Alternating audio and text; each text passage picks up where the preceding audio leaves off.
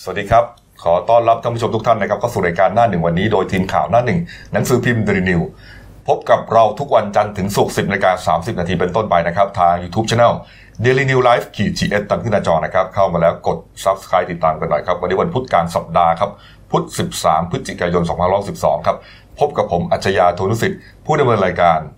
คุณพานิชบรรทาพิวัตรคุณจอมนะครับผู้ช่วยนักข่าวหน้าหนึ่งและคุณเก่งไพรัตน์มิ่งขวัญผู้ช่วยนักข่าวหน้าหนึ่งสายการเมืองวันนี้เข้าสายสักนิดหนึ่ง อืม ข่าวสารเยอะมากนะ ครั ฮะ บ นี่นับรวมแล้วเนี่ยเกือบสิบ10 ข่าว อืม แล้วก็พยายามจะเล่าทุกข่าวให้ท่านผู้ชมเนี่ยได้รับทราบข้อเท็จจริง ครับ นะฮะแล้วก็อย่างเอ่อไม่ยาวนัก ครับ นะครับเอาละฮะมาเรื่องแรกนะครับเมื่อวานนี้ครับช่วงสายๆครับมีเหตุยิงกันนะฮะอ่าตำรวจที่สพเมืองจันทบุรีครับรับแจ้งเหตุยิงกันนะฮะในศาลจังหวัดจันทบุรี ครับ ในห้องพิจารณาคดีเลยนะครับ เป็นห้องพิจารณาคดีที่ 288 บัลลังก์สองชั้น 2 ครับ ตั้งอยู่ในศาลจังหวัดจันทบุรีนะฮะที่จังหวัดจันทบุรีนั่นแหละนะครับ ก็ไปตรวจสอบพร้อมกับนายตำรวจชั้นผู้ใหญ่ที่เกี่ยวข้องหลายนายนะครับ นี่ฮะเอ่อนี่ฮะ ที่เกิดเหตุนะฮะพบร่างเปิดเลือดของผู้บาดเจ็บเนี่ยนอนรวมกันอยู่ในห้อง 5 รายด้วยกันนะฮะเอ่อทราบชื่อทั้งหมดนะฮะเดี๋ยวเราอ่าเราจะไล่เรียงก่อนแล้วกันนะครับ ครับผม ชื่อ ผู้บาดเจ็บและผู้เสียชีวิตเนี่ย ครับ มีทั้งหมด 5 รายด้วยกันนะฮะประกอบด้วยครับหนึ่งฮะอ่านายบัญชาปารมีสนาพรนะครับ ครับ อันนี้เป็นทนายความเสียชีวิต ครับ นะฮะสองนางสุภาพรปรมีคณาพรนะครับ อันนี้เป็นภรรยาของนายบัญชา ครับ เสียชีวิตอ่ะบาดเจ็บบ าด สา เจ็บ หัสนะครับ ครับผม นที่สามครับนายวิจัยสุขรมฮะ ฮะ วิจัยสุขรมนะฮะ ครับผม เป็นทนายความลูกทีมของคุณบัญชานี่แหละ ครับ นะฮะอันนี้เสียชีวิต ฮะ นะครับคนที่สี่ครับ นายวิชัยอุดมธนพัฒน์นะฮะ ครับ บาดเจ็บสาหัส ครับ และคนสุดท้ายครับเป็นผู้ก่อเหตุด้วย ครับ นะฮะพลตำรวจตรีทารินจันทราทิพย์ฮะ ครับ อันนี้เสียชีวิตด้วย ครับผม นะฮะเรื่องของเรื่องนะฮะมันก็เกิดขึ้นนะครับว่าอ่าคู่ความวันนี้เนี่ยเป็นการสืบ นัดสืบพยาน นัดสืบพยาน ครับผม ฝ่ายโจทย์นะ ครั ฮะ บผม นี่ฮะก็อ่าผู้ที่เอ่อเปิดเผยเรื่องนี้เนี่ยนะก็คือนายสุริยันหงส์วิไลนะครับ ครับ โฆษกศาลยุติธรรม ครับ บอกว่าได้รับรายงานเรื่องนี้แล้วนะครับ ครับ เอ่อเหตุเกิดขึ้นที่ศาลจังหวัดจันทบุรีนะฮะ ครับ ส่วนสาเหตุเกิดจากคู่ความทั้งสองฝ่ายเนี่ยมีคดีพิพาทกันหลายคดีต่อ ครับ เนื่องกันมายาวนานเป็น 10 ปีฮะ ใช่ฮะ เป็นคดีเกี่ยวกับมรดก ครับผม ฟ้องร้องมรดกจะ ครับ ยึดที่ดินกันนะฮะ อืม ที่ดินก็อยู่ที่อ่าที่อำเภอท่าใหม่ใช่ไหม ครับผม นะฮะสามพันกว่าไร่อ่ะสามพันกว่าร้อย ใช่ ไร่ ใช่ฮะ มูลค่าก็ประมาณ 300 300 ล้านบาท ครับผม นี่ฮะ ครับ นี่ครับ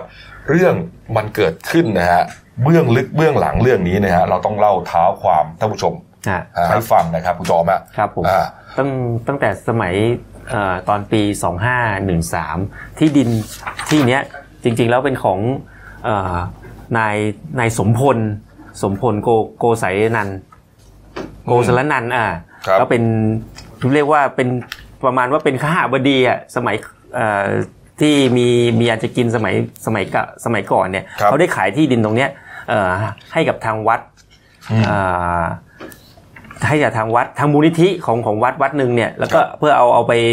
เอ่อทำประโยชน์ในด้านการศึกษาของเด็ก ครับ อ่าแล้วก็โดยมีตกลงกันในราคา 12 ล้าน ครับ หลังจากนั้นก็ได้มีการผ่อนชำระเป็นรายงวดรายปีมาเรื่อย ครับ ๆ กระทั่งเมื่อประมาณสักปี 48 เนี่ย อืม เอ่อคุณ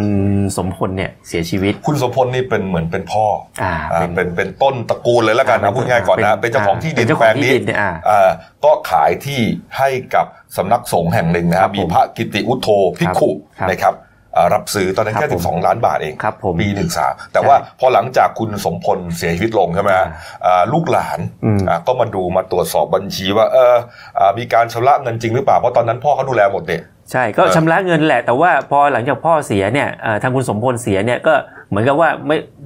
ที่ตรงเนี้ยก็ยังไม่ได้โอน ครับ คือ อืม อ่ายังไม่ได้โอน เพราะว่ายังชำระกันไม่หมด ครับ ก็ปรากฏพอไม่ได้โอนเนี่ยมันก็ต้องเป็นมรดกใช่ไหม อืม มันเป็นเป็นมรดกตกตกถึงลูกหลาน ลูกหลานเนี่ยก็ไม่ใช่ใครก็คือคุณสุภาพร เออ หนึ่งคนน่ะก็คือที่เป็นภรรยาของคุณบัญชา ครับ ทนายความเนี่ย อืม แล้วก็อีกคนหนึ่งก็เป็นอ่าฝ่ายของภรรยาของพลตำรวจตีทารินนี่แหละครับ นี่ฮะ ฮะ ก็คือเรื่องของเรื่องที่ไม่ได้โอนเนื่องจากว่าการชำระเงินของสำนักสงฆ์แห่งนั้นเนี่ย ครับผม ก็ขาด ส่งงวดด้วย ถูกต้อง เอ ฮะ อแล้วก็ให้ศาลเนี่ยจัดการสุดท้ายแล้วเนี่ยศาลก็เหมือนกับว่าอ่าศาลพิจารณาแล้วก็ให้ที่ดินทั้งหมดแกกลับคืนมาเป็นครอบครัวของนายสมพล ได้ ใช่ไหม เป็นที่มรดก เป็นที่มรดกกันไป ต้องแบ่งกัน แบ่งกัน แค่ ก็ นั้น คุ แห ณ ละ สมพล อ่า มีลูกสาวจะกี่คนก็ตาม ครับผม แต่ที่เป็นปัญหาอยู่คือลูกสาวสองคน ครับผม นะต้องเป็นลูกสาวคนพี่ ครับ กับคนน้อง ครับ นะฮะ ผม ลูกสาวคนพี่ฮะแต่งงานกับพลตำรวจตรีทาริน ครับ นะฮะ ใช่ ส่วนลูกสาวคนน้องครับ แต่งงานกับอ่า คุณบัญชา คุณบัญชา ทนายบัญชาเนี่ย เอ่อ แหล เพราะ ค ฉะ รับ นั้นหมายความว่าทนายบัญชา กับพลตำรวจตรีทารินเนี่ย เออ ก็เป็นคู่เขยกันนั่นเอง เป็นคู่เขยกัน ครับผม เป็นคู่เขยกันปรากฏว่าคู่เขยใหญ่ฮะ ครับ เขยใหญ่ฮะพลตำรวจตรีทาริน ก็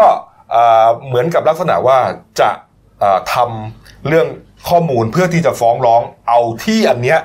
มาเป็นของตัวเอง ใช่ มาเป็นครอบครัวของตัวเอง อยากได้ที่ตรงนี้ อ ไป ยากได้ที่ตรงนี้ฮะ อืมไป ทางฝ่ายเอ่อคุณบัญชา อืม แล้วก็เมียซึ่งเป็นน้องสาวอ่ะ อ่า อ่าก็รู้สึกว่าเอ้ยมันไม่ถูกต้อง มรดกก็ต้องแบ่งกัน ก็ของพ่ออ่ะ อืม อย่างน้อยที่สุดก็เอาแบ่งคนละครึ่งหรือไงก็ อะไร ก็ตาม แนว ต่ ๆนั้นนะครับผม อ่ะ อ่า ก็เลยเป็นเรื่องราวของคดีความที่ยืดเยื้อกันมา 10 ปี ใช่ฟ้องร้องกันตั้งแต่ประมาณปี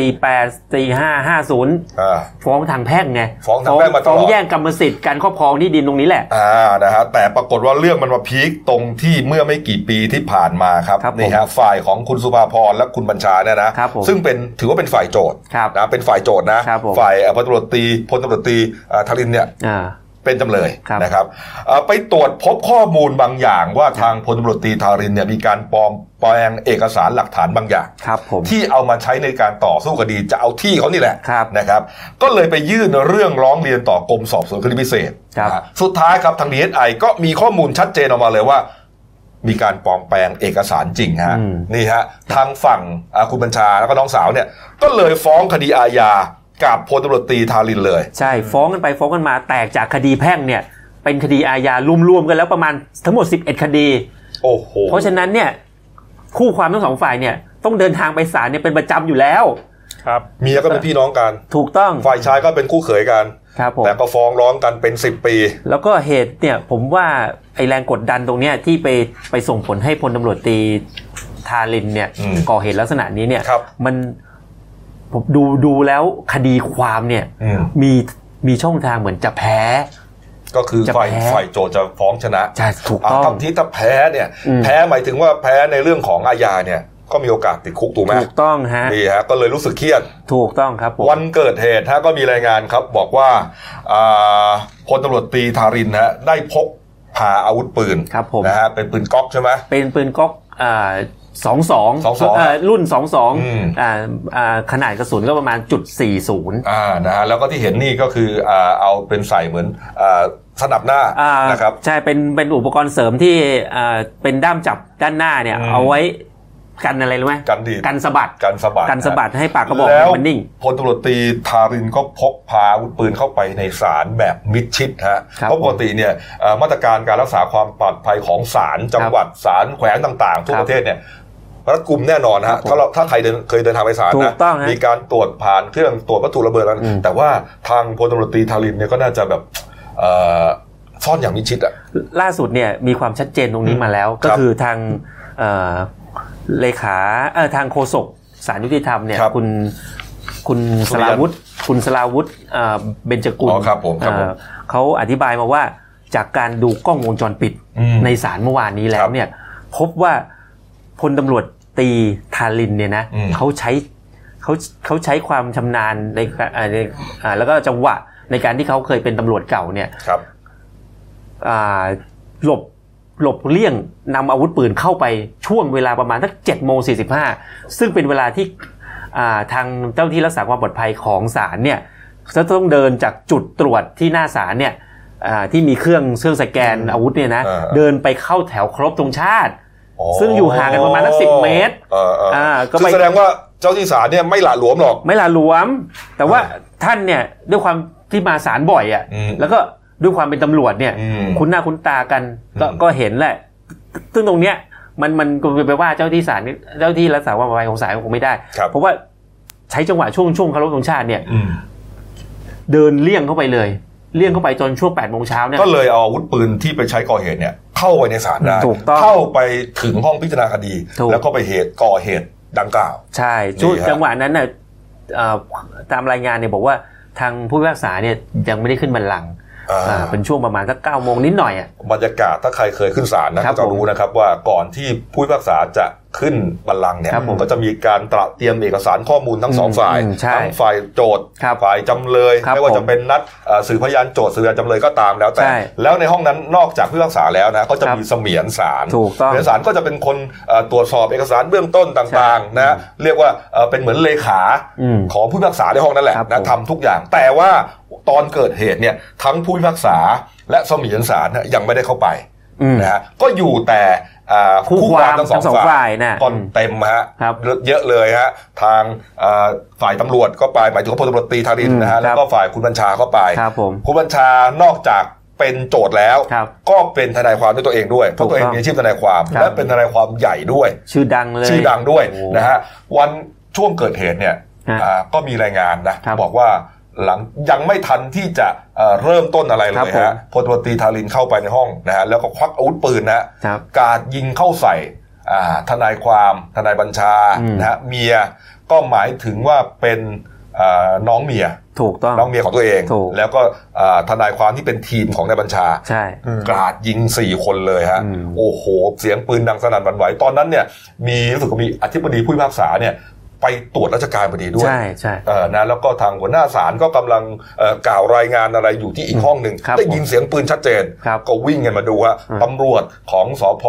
เอ่อเมืองจันทบุรี ครั ก็ บ วิ่งมาดูตำรวจศาลก็มาดู ครับ จังหวะนั้นเนี่ยก็เลยสงสัยว่าอ้าวแล้วพลตำรวจตรีทารินเนี่ย อืม ไปถูกใครยิง เพราะว่าตัวเองเป็นคนก่อเหตุ ใช่ นะคุณจอมฮะ มีความชัดเจนตรงนี้ครับ คือจากการตรวจสอบภาพวงจรปิด แล้วก็เอ่อปากคำผู้ที่อยู่ในเหตุการณ์เนี่ย ครับ ปรากฏว่าเอ่อคนที่ยิงเนี่ยเป็นเจ้าหน้าที่อ่าเสมียนเสมียนฝ่ายโจทย์ อืม เอ่อเอ่อเขารายงานว่าเป็นเจ้าหน้าที่เสมียนฝ่ายโจทย์นะนะครับ บอกว่าเอ่อไปขอปืนเนี่ยจากเจ้าหน้าที่ตำรวจเนี่ยตำรวจศาลเนี่ยที่อยู่ในบริเวณนั้นน่ะ ครับ ซึ่งมีอาการป่วยป่วยกระทันหันพอดี อ่ะ ด้วยความตื่นเต้นอาจจะแบบว่า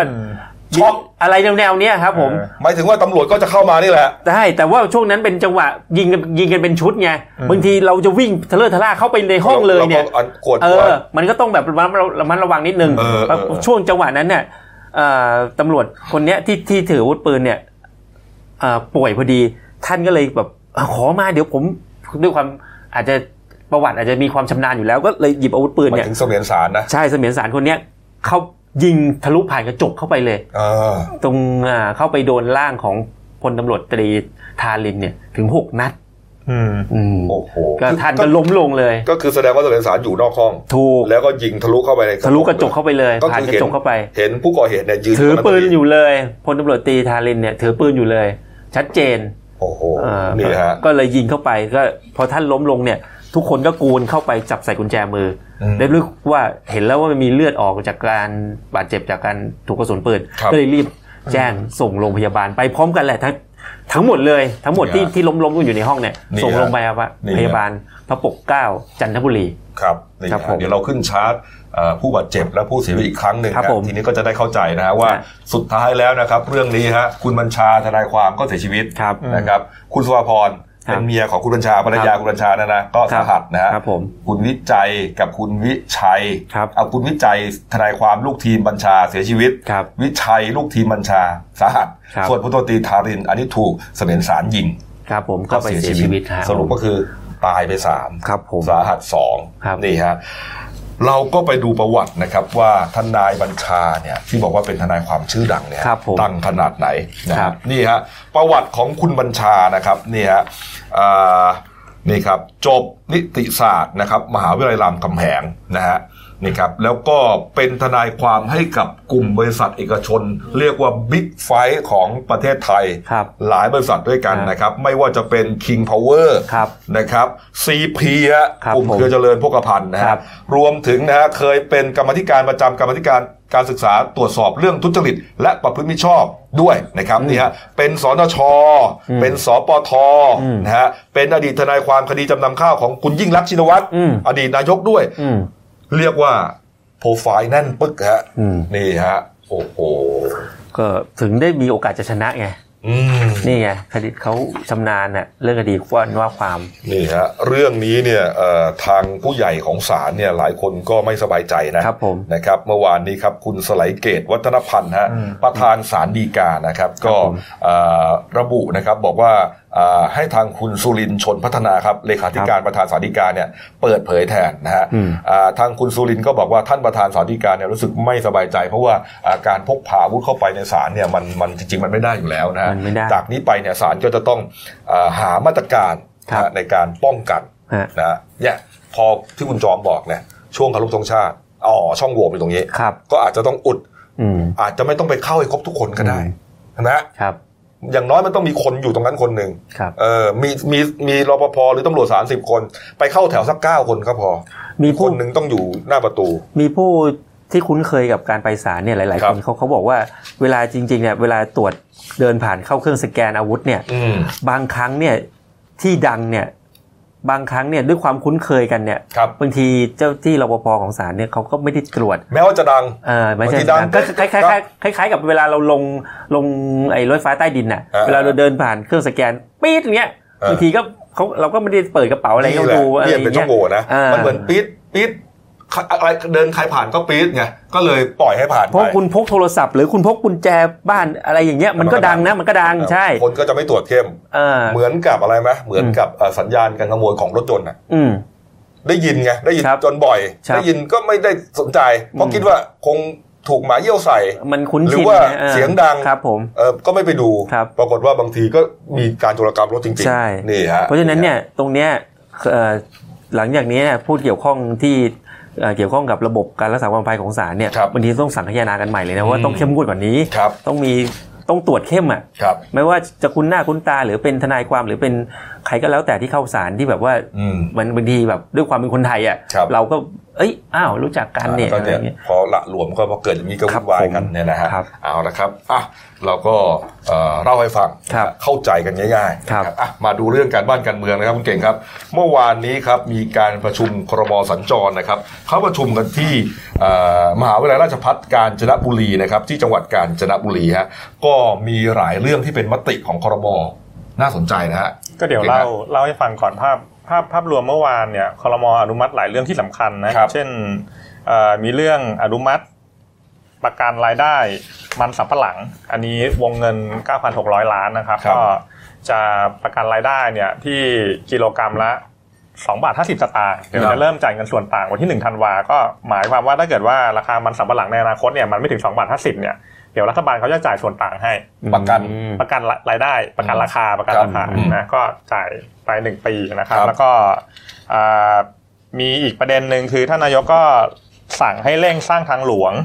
เชื่อมสามแยกวังมะนาวตรงปากท่อนะครับ เอออั อันนี้วงเงินสาม อัน พัน นี้น่า ล้าน สน นะ ใจนะ อืม เพราะว่ามันมันมันจะเชื่อมไปเขตเศรษฐกิจพิเศษถวายมันจะเป็นจุดสำคัญ อื อ๋อมันมันเป็นเป็นเป็นเป็นโครงสร้างอ่าหลักคมคมนาคมหลักของของแผนพัฒนาอยู่แล้ว ใช่ นะฮะนี่ฮะ มันจะเป็น ไอ้ตรงนั้นเนี่ยเอ้ยแล้วไอ้พระรามสองอะไรเนี่ยเขาเขาทำกันเสร็จยังเนี่ย อืมไม่ได้ผ่านเลยครับเสร็จแต่ยังพี่หยก ไม่รู้เหมือนกันนะฮะเห็นเงียบๆไป ใช่ น่าจะยังไม่เสร็จมั้ง อืม เนาะ เออ เออเพราะมันเป็นเส้นนั้นไงใช่ไหม ครับ พระรามสองก็ไปถึงแยกวังมะนาวเลี้ยวซ้าย ใช่ โอหินเนี่ยนะครับ อืม แล้วก็ส่วนส่วนอีกประเด็นหนึ่งก็คือชิมช็อปใช้เฟสสามเดี๋ยวเดี๋ยวพี่จอมเขาจะเล่าช่วงท้าย ครับ ใช่ไหมก็ นี่ฮะ อันนั้นก็คือว่าเป็นเป็นภาพหลักละของของนโยบายในการที่จะขับเคลื่อน ครับ พัฒนาประเทศในส่วนการเมืองเนี่ย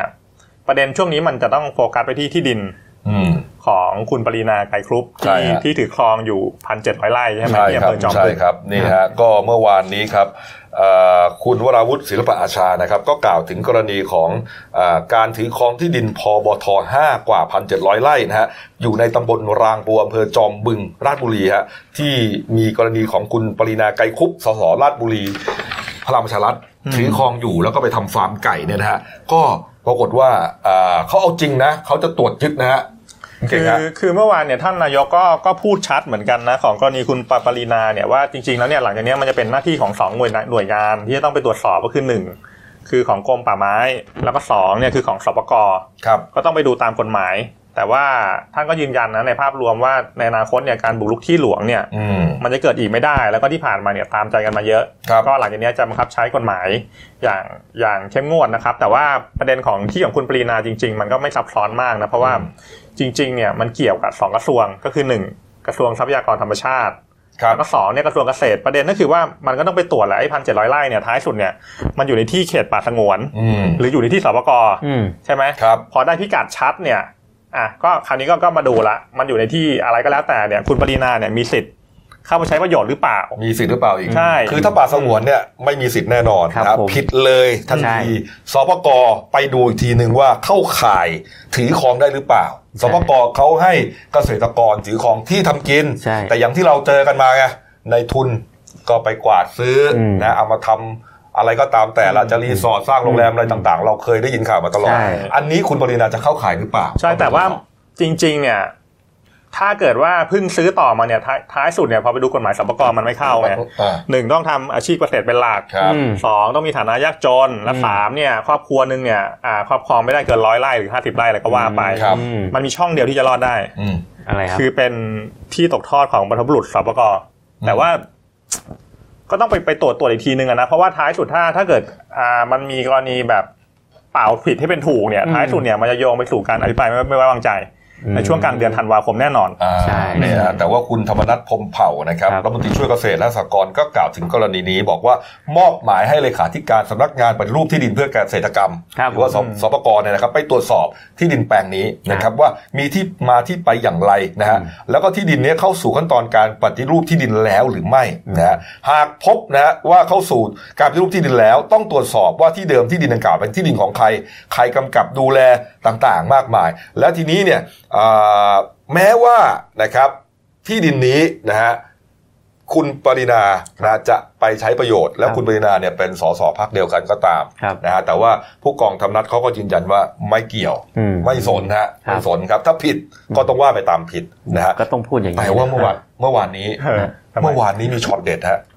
อะไรฮะ คุณพ่อ อืม คุณทวีไก่ คุณ คุ ท ก วีไกรคุป ครับผม พ่อของคุณเอ๋ปรีนา ครับผม เมื่อวานนี้เข้าไปที่สภาใช่ไหมคุณเอ๋ ใช่ครับ นะฮะแล้วก็ไปตั้งโต๊ะแถลงนะฮะ อืม เอ่อเสียงสั่นคอเลยละแล้วก็ อืม น้ำตาซึมซึม ครับผม ๆนี่ฮะแถลงแทนลูก อ่า ฮะ อืมอืมอืม คุณทวีนี่รักลูกมาก ครับ นะฮะคุณทวีว่าไงฮะคุณเก่ง เมื่อวานเมื่อวานคุณทวีเขาก็มาขอความเป็นธรรมให้ลูกสาวนะครับ ก็ อืม พูดง่ายๆคือว่าก็ยืนยันว่า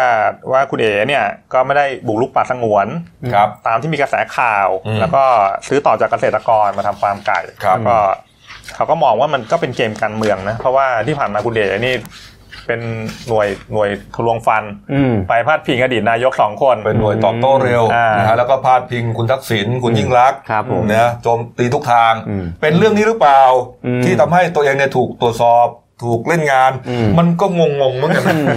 คือเรื่องของเรื่องคือเขาอยู่ฝ่ายเดียวกันไงฟังผม อ่า ฟังเขาก็งงๆนะ อ่า นะส่วนใหญ่เนี่ยมันต้อง ครับ เป็นเหมือนกับว่าอีกฝ่ายหนึ่งใช่ไหม ใช่ ว่ามา ครับ แล้วรัฐบาลก็เล่นงาน ใช่ แต่นี่เขาเป็นฝ่ายพวกเดียวกัน อ่า อืม เป็นฝ่ายเดียวกันแล้วก็ ฝ่ายเดียวกัน มาเจอแผลกันอย่างเงี้ย อันนั้นก็เรื่องหนึ่ง อ่า อีกเรื่องหนึ่งเนี่ยจะเป็นฝ่ายไหนก็ตามฮะถ้ามันถ้ามันผิดอะ อืม ถ้ามันผิดมันก็คือผิดไง ครับ ใช่ เออ มันก็เป็นเป็นในเชิงข้อเท็จจริง แต่ว่าประเด็นเนี้ยก็คือว่าท้ายสุดเนี่ยตอนตอนเนี้ยผู้กองธรรมนัฐเนี่ยกำลังรับเผือกร้อนไงคืออ ม คือในเรื่องของตัวเองเนี่ย ฮะ ก็ยังโดนจับตามองอยู่ เรื่องตัว ทั้ง เองก็ยังไม่จบ ทั้งเรื่องวุฒิการศึกษาทั้งเรื่องคดีที่ออสเตรเลีย ยาเสพติด ใช่แล้วก็เนี่ยมามาดูสปกอีกถ้าเกิดว่ามันมันมีการไม่ตรงไปตรงมาเนี่ยท้ายสุดก็อย่างอย่างที่ว่าแหละมันก็จะไหลไปสู่การโดนบรรจุเป็นอีกหนึ่งรายชื่ออ ม ที่ฝ่ายค้านเขาจ้องอยู่ ผมเชื่อว่าตอนเนี้ยฝ่ายค้านเนี่ย เก็บข้ จ้ อ อ มูลงมาเป็นมันเลยล่ะ โอ้ย เก็บข้อมูลกันแน่นอนนะ ใช่ แล้วก็ติดตามช่องเราแน่นอนนะถ่ายทอดสดแน่นอนนะครับ อืม ก่อนจะข้ามไปอีกประเด็นหนึ่งนะครับ เมื่อวานนี้ครับ คุณณฤมลพิญโยศินวัฒน์นะฮะโฆษกประจำสำนักนายกรัฐมนตรีแถลง ครับ มติครมสำคัญเรื่องหนึ่งนะฮะ ครับ บอกว่าเอ่อครมเห็นชอบตามที่กระทรวงทรัพยากรธรรมชาติและสิ่งแวดล้อมครับ เสนอกลไกขับเคลื่อนการงดใช้ถุงพลาสติกฮะ อืม โดยจะมีการบูรณาการร่วมกันระหว่างสำนักนายกรัฐมนตรีกระทรวงมหาดไทยและภาคเอกชนครับนี่ฮะคุณวราวุฒิศิลปอาชารัฐมนตรีทศนะฮะบอกว่าเอ่อตอนนี้รับทราบโครงการรณรงค์แล้ว อืม เบื้องต้นนะจะขอให้ทุกหน่วยงานนะฮะรวมถึงประชาชนทุกคนเนี่ยช่วยกันประชาสัมพันธ์ว่าภายในที่วันหนึ่งหนึ่งมกราคม 63 ปีใหม่เนี้ย ครับ อีกเดือนครึ่งเนี่ยฮะ ครับ จะลดและเลิกใช้ถุงพลาสติกที่ใช้กันอยู่ทั่วไปในทุกแบบทุกวันนี้แบบใช้ครั้งเดียวทิ้งหรือที่เราเรียกกันว่าถุงก๊อบแก๊ปเนี่ย ค นะ รับผม นะไปห้างสะดวกซื้อไปซูเปอร์สโตร์เนี่ยได้กันทุกวัน ครับ วันละหลาย ๆ ถุงหรือครับ ไปตามตลาดสดเนี่ย ครับ ถือกันมาเป็นพวงเลย ถูก นะฮะ นะฮะนี่ฮะนี่ครับก็จะงดใช้นะฮะหนึ่งมกราคมนี้นะครับ หันไปใช้ถุงผ้าหรือถุงกระดาษแทน จากนั้นครับอีกหนึ่งปีฮะหนึ่งมกราคมปี 64 ครับ จะขอให้ประกาศใช้กฎหมายว่าด้วยการห้ามใช้ถุงพลาสติกแบบครั้งเดียวนี้ทิ้งไปเลยฮะ อ๋อเหรอ เออ โอ้ ปีแรกหนึ่งมกรานี้ อืม ขอให้ลดก่อน ฝึกก่อนฝึก ฝึกก่อน อ่าฝึก นะฮะ ฝึก เออแล้วมันทำได้ไม่ได้ยากอะไรนะ อืมอืม นี่ฮะเดนิวเราก็มีผลิตถุงผ้านะครับ จำหน่ายฮะ ฮะ จำหน่ายถุงละ70 บาท ครับผม โอ้โหแผนกผมนี่ซื้อกันเยอะเลย ครับผม นะฮะ คุณเอาไปกี่ใบฮะ ผมสั่งโหลหนึ่งเชอรี่นี่สองโหลเลยเกลือทับผมเลยฮะ อ๋อมีก็เดี๋ยวผมหน่อยนะสักผม ไม่ทันแล้วคุณจอม ฮะ เพราะว่าเขาปิดรับไปแล้ว ไม่ใช่แบ่งจากคุณเนี่ยสักสองสามใบ ผมแบ่งถุง ได้ไหมล่ะ ถุงถุงผ้ากับผม เรามีน้ำใจนะ ใช่ครับ โอเค ใช่ครับนี่ฮะจากนั้นอีกปีหนึ่ง อ่า ก็ยกเลิกเลย อ่ะอ๋อ เออยกเลิกใช้เลย เพราะแสดงว่าต่อต่อไป มันก็เป็นของหายากดิต้องเก็บเป็นที่ระลึกไหม โอ้ยคุณเก่ง ปกติ คุณก็ไปจุด ประเด็นนี้อีกแล้ว เออเฮ้ยเออเข้าท่าไว้ออ เขาจะลดละเลิกอยู่ อ่า เออ ต้องเตรียม นะ ตัว นี่เราเดี๋ยวเดนิวเนี่ยก็จะมีการแจกของขวัญปีใหม่ ครับ ปีหน้าเนี่ยใครออกจากบ้านเนี่ย แล้วจะคือต้องติดถุงผ้าไปแหละ ใช่ นะ ใช่ มันเหมือนเป็นเป็นชิ้นส่วนที่เราจะต้องพกไว้ เหมือนกับพกโทรศัพท์มือถือเลย แนวนั้นเลยครับ เออ ม นะ เพราะไม่งั้นเดี๋ยวแบบเอ้ยไปเข้าเซเว่นอ่ะ เขาไม่มีถุ เซเว่ ง น ให้นะ ไม่มีอะไรเงี้ยเออ เออมันเป็นกฎหมายไง อ่า เออเรา จะ ก็ เดินถือพลุงพลังหอบอย่างเงี้ยมันก็วุ่นวายแล้วครับ อืม ก็เรื่องของคุณมึงดิใช่ไหมล่ะแต่เดินถึงขนาดนั้นเอ้า ครับครับ เอาแล้วครับ ไปอีกเรื่องหนึ่งนะฮะ เมื่อวานนี้ที่ประชุมครมก็มีมติอีกเรื่องหนึ่งที่สนน่าสนใจ ใช่ กรณีของอ่าชิมช็อปใช้เฟส ครับ สาม ผม นะคุณจอมครับไป ครับ นะฮะ ก็เมื่อวานนี้คุณอุตตมะสาวนายนฮะแล้ว ครับ รัฐมนตรีว่าการกระทรวงการคลังก็แถลงว่าเอ่อชิมชอบใช้เฟสสามเนี่ยเปิดแล้ววันพรุ่งนี้ ครับ 14 พฤศจิกายน 10 เนี่ยสองสองล้านลาย แต่รอบเนี้ยจะมีความพิเศษแตกต่างจากรอบรอบต่างอื่นๆ เนี่ย ตรงที่ว่าเขาจะกันสิทธิ์ให้ผู้สูงอายุไว้ประมาณ 5 0 0แสนลายจาก 2 0 0แสนลาย เอ้ย จาก 2 ล้านลายเนี่ย ครับ ก็ปรากฏว่าก็เท่ากับว่าเอ่อคนทั่วไปเนี่ยมีสิทธิ์1ล้าน5 1ล้าน5แสนลาย อ่า อ่าผู้สูงอายุอีก5แสนลาย โดยจะเริ่มเอ่อลงทะเบียนเนี่ย ในตั้งเป็น 2 ช่วงนะเหมือนกันก็คือช่วงเช้า6โมงเช้าแล้วก็ช่วงเย็น6โมงเย็นหรือ 18นาฬิกาใช้สิทธิ์ได้ทุกจังหวัด ขยายเวลาเคยมีการขยายเวลานะจากเดิมสิ้นสุดปีอ่า31ธันวาปี 62เนี่ย อ่า ไปเป็นสิ้นสุด3 31 มกราปี 63 ครับ เอ่อโดยเฟดเนี้ยก็จะไม่มีการแจกเงิน 1,000 บาทแล้ว ครับ ก็จะเป็นสิทธิ์เนี่ยในการใช้กระเป๋าใบที่ 2 หรือว่าการสิทธิการได้เงินคืน หรือเรียกภาษาอังกฤษว่า cashback อืม อืมก็อธิบายง่ายๆก็กระเป๋าอ่าสิทธิ์ของกระเป๋าใบที่สองเนี่ยก็คือคนผู้ได้สิทธิ์เนี่ยนำไปใช้เนี่ยไม่เกิน 30,000เนี่ยจะได้เงินคืน 15% ครับ แต่ต้องไม่เกิน 4,500 บาท เออ อืม นี่ ส่วน ฮะ แต่ส่วนที่คนที่เกินใช้เกิน 3 0,000 แต่ไม่เกิน 5 0,000 จะได้สิทธิ์คืนเงินเนี่ยยีแต่ก็ไม่เกิน 4,000 บาทนะ อ่าโอเคครับเริ่มพรุ่งนี้เลย ครับ 14 ผม พฤศจิกายนนะฮะ ครับเตรียม สองวัน ครับ 45นะครับ ครับ วันละล้าน ครับผม นะฮะวันละล้านแบ่งเป็นวันละอ่าหกโมงเช้าห้าแสนหกโมงเย็นห้าแสน ครับผม สี่รอบด้วยกันนะ แต่จ ฮะ ริงๆแล้วก็เหมือนกับเหมือนแค่แค่แค่สามช่วงแหละ เพราะว่า เออ เขากันสิทธิ์ไว้ให้ผู้สูงอายุ 5 0 0แสนราย เอ่อเอ่อ ผู้สูงอายุเพราะว่า ไม่แต่ลงสี่สี่ช่วงนั่นแหละ อ่า สี่ช่วงนั่นแหละแต่กันสูงอายุห้าแสนเพราะฉะนั้น ผม คนทั่วไปก็จะเหลือล้านห้า เพราะฉะนั้นเนี่ยบอกเลยนะ ถ้าใครมีผู้สูงอายุหรือพ่อแม่หรือใครก็ได้ก็แล้วแต่เนี่ยที่ยังไม่เคยลงเนี่ยไปลงซะ เออ ใช้สิทธิ์ตรงเนี้ย เขาบอกว่า ลงซะ ครั้งที่ผ่านๆมาเนี่ยเขาลงไม่ทันไง อืม นะคนเฒ่าคนแก่ อ่า ใช่ไหมครั้งนี้ก็ไม่ใช่ว่าจะลงทันหรอกครับก็ต้องลูกๆนั่นแหละ ลูกหลานนั่นแหละช่วยกันลงอืม นะครับ ครั นะ บผม เอาละฮะอ่ะ ก็เป็นการกระตุ้นเศรษฐกิจนะฮะ อ่าเมื่อวานนี้ครับ ช่วงหกโมงเย็นครับ ช่วง ครับผม เย็นครับนี่ ครั ฮะ บ ที่ตอกเข้าสารครับ ถนนเตชะวณิชครับนะฮะบ้านพักของคุณชัชวานคมอุดมครับ หัวหน้าพักพลังท้องถิ่นไทยฮะได้จัดงานวันคล้ายวันเกิดป่าชัด อ๋อ ครบรอบ 76 ปีครับนี่ฮะบรรยากาศ โอ้ เป็นไปอย่างชื่นมื่นนะฮะ ฮะ นี่ครับผมมีตัวแทนของพรรคการเมืองไปร่วมแสดงความยินดี ครับ และก็มอบกระเช้ากันนะฮะก็มีประชาชนจากชุมชนพื้นที่บางซื่อและพื้นที่ต่างๆ ของกรุงเทพมหานครเข้า ครับ ร่วมจำนวนมากครับ ครับ นี่ฮะภายในงานมีการจัดเวทีการแสดงพร้อมโต๊ะจีน ครับ ให้ประชาชนมาร่วมรับประทานอาหารกันอย่างสนุกสนาน ฟรี ฟรีทั้งงานนะไม่ต้องห่วงค ครั รับบ ป๋าชัดจัดทั้งทีฮะ ครับ นี่ฮะแล้วก็เป็นที่น่าสังเกตครับว่ามีการรวมตัวกันของบรรดาหัวหน้าพักเล็กนะฮะ อืม หลายพักด้วยกันนะคุณ ครับ เจ๋งฮะนี่ ก็ ฮะ จริงๆแล้วแล้วเนี่ยมันเป็นห้าพักเล็กแปดเสียง ครับ ไอ้ประเด็นหลักๆที่เขารวมตัวกันเนี่ยเขาเขาก็จะรวมกลุ่มกันเพื่อ เพื่อสร้างอำนาจต่อรองทำงานการเมืองนั่นแหละ ก็คือ เออ เมื่อวานเมื่อวานคุณเต้เขา นี่ เขาเขามาพูดด้วยนะ อ่ะอ่ะคุณเต้ไปด้วยเหรอ เขาไป อืม เขาเขาจะตั้งกลุ่มนักชน เออเหรอ คุณเต้พระรามเจ็ดเนี่ยนะ คุณเต้ฮะเรื่องระเบิดแล้วก็เรื่องพระอะไรพระกิ่งเลยคุณจบยังเนี่ย เออ เนี่ยห้าพักแปดเสียงเนี่ยเขาบอกว่าจะตั้งกลุ่มนักชนเนี่ยจะขับเคลื่อนงานการเมือง ครับ แล้วก็เขาก็บอกด้วยนะ ชะตากรรมรัฐบาลเนี่ย โอ้โห ขึ้นอยู่กับกลุ่มนี้ เฮ้ย แล้ว ข ทำ นา ไม ด ฮะ นั้นเลยเหรอ และผิดความพิงหาย เอาเอาจริง ๆ นะทำเป็นเล่นไปนะพลาดมาหลายครั้งแล้วนะ เสียงอ่ะ เออ เออพัก ก็ เล็กเนี่ยอย่ามองข้ามนะ ก็ก็เดี๋ยว อะไรนะ หนูน้อยกับ หนูน้อยกับราชสีห์ เออเออมดมดมด มดน้อยมอ่าดน้อย ก็เดี๋ยวเดี๋ยวเดี๋ยวรอดูผลงานแล้วกันเพราะว่าจริงๆกลุ่มพักเล็กเนี่ยเขาก็มีกระแสข่าวเขาเขาจะรวมตัว อืม รวมกำลังกันหลายหลายรอบละ อืม ก็เดี๋ยวเดี๋ยวรอเพราะว่าอันนี้จะรวมกำลังตอนช่วงไอ้นี่ไงใกล้อยากพิปรายไม่ไว้วางใจ อ๋อ นี่นี่คุณแดนคุณแดนเฮตกูลนะฮะ อ่า เลขาธิการพักชาติพัฒนา อ่า ก็ไปร่วมอวยพรด้วย ครับผม นี่ครับ อืม อืม คุณดนนะ คุณดนนะฮะ อ๋อครับ ขอไปฮะคุณดน อ่า เฮตกูล นี่ ฮะ คุ้นเคยหน้าตานี่จะจำกันได้แล้ว คุณ พี่เต้ ครับผ เต้ ม พี่เต้ทีนที อ่า นะฮะ พีทีเอ็นทีเลยอะ อ๋อทีเอ็นทีเออเออฉายาเยอะเนาะคนนี้ เออ เออ ดีดีดีดี อ่ะ ครับผม ชัดกระชัดเตะปูนเนี่ยแหละครับ ครับผม จากกันดีนะฮะอ่ะปิดท้ายการเมืองที่ประเด็นนี้ครับ ครับ นะฮะเอ่อโหนชื่อดังครับ นายโสรจักรนวลอยู่ครับ ครับผม เป็นหมอดูชื่อดังของไทยนะฮะ ครับ ฉายานอสตาดามุสเมืองไทยฮะ อื้อหือ ทำนายดวงเมืองปี ครับ 63 ครับ ครับผม ผมอ่านแล้วนะฮะ ยังไงฮะ ไม่มีอะไรดีเลยสักอย่างฮะ เอ้าเหรอฮะ ฮะ อ๋อ นี่ฮะ ทั้งแผ่นเนี่ยฮะ อ่า ผมจะสรุปให้คร่าวๆกันแล้วกันนะ ครั ฮะ บผม ไอ้เรื่องดาวไหนทับดาวไหนเนี่ยไม่ต้องไปอ่านกัน ครับผม อ่านไปก็ไม่รู้เรื่อง เออ นะฮะ อ่า แปลว่าดาวต่างๆที่เขาเขามันทับกันไปทับกันมาแล้วเขา ครับ วิเคราะห์ออกมาเป็นอ่าดวงเมืองนะฮะ ครับผม เขาบอกว่าอ่าดาวมฤตนอ่าดาวมฤตยูอะเคยทับดวงเมืองเมื่อ 84 ปีที่ผ่านมา ครั้งนั้นเกิดการเปลี่ยนแปลงครั้งใหญ่มาแล้วเดี๋ยวให้เราคิดหน่อยสิว่าไอ้84ปีที่แล้วพศอะไรฮะ อืมอืม อ่าปีนี้อ่ะปีหน้า 63 ครับ จะหนักกว่าและรุนแรงกว่าครับนี่ฮะเขาบอกว่าเหมือนกับบ้านเมืองมีอะไรเข้ามาสิงสู่ฮะจะเกิดความเคลื่อนไหวทางการเมืองครั้งใหญ่ อืม ปัญหาเศรษฐกิจไปไม่ไหวม็อบมวลชนออกมาชนกัน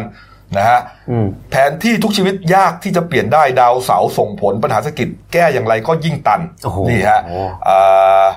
ผู้ใหญ่ทำอะไรผิดพลาดไม่ตรงเป้า อืม อาจจะต้องถึงขั้นกู้ IMF นี่ฮะ โอ้ย แล้วก็เศรษฐกิจนี่หนักมาก ครับ นะฮะ ผม เอ่อระบบการเงินเป็นอัมพาต อืม ขอเตือนทุกฝ่ายอย่าประมาทครับ ครับ นี่ฮะ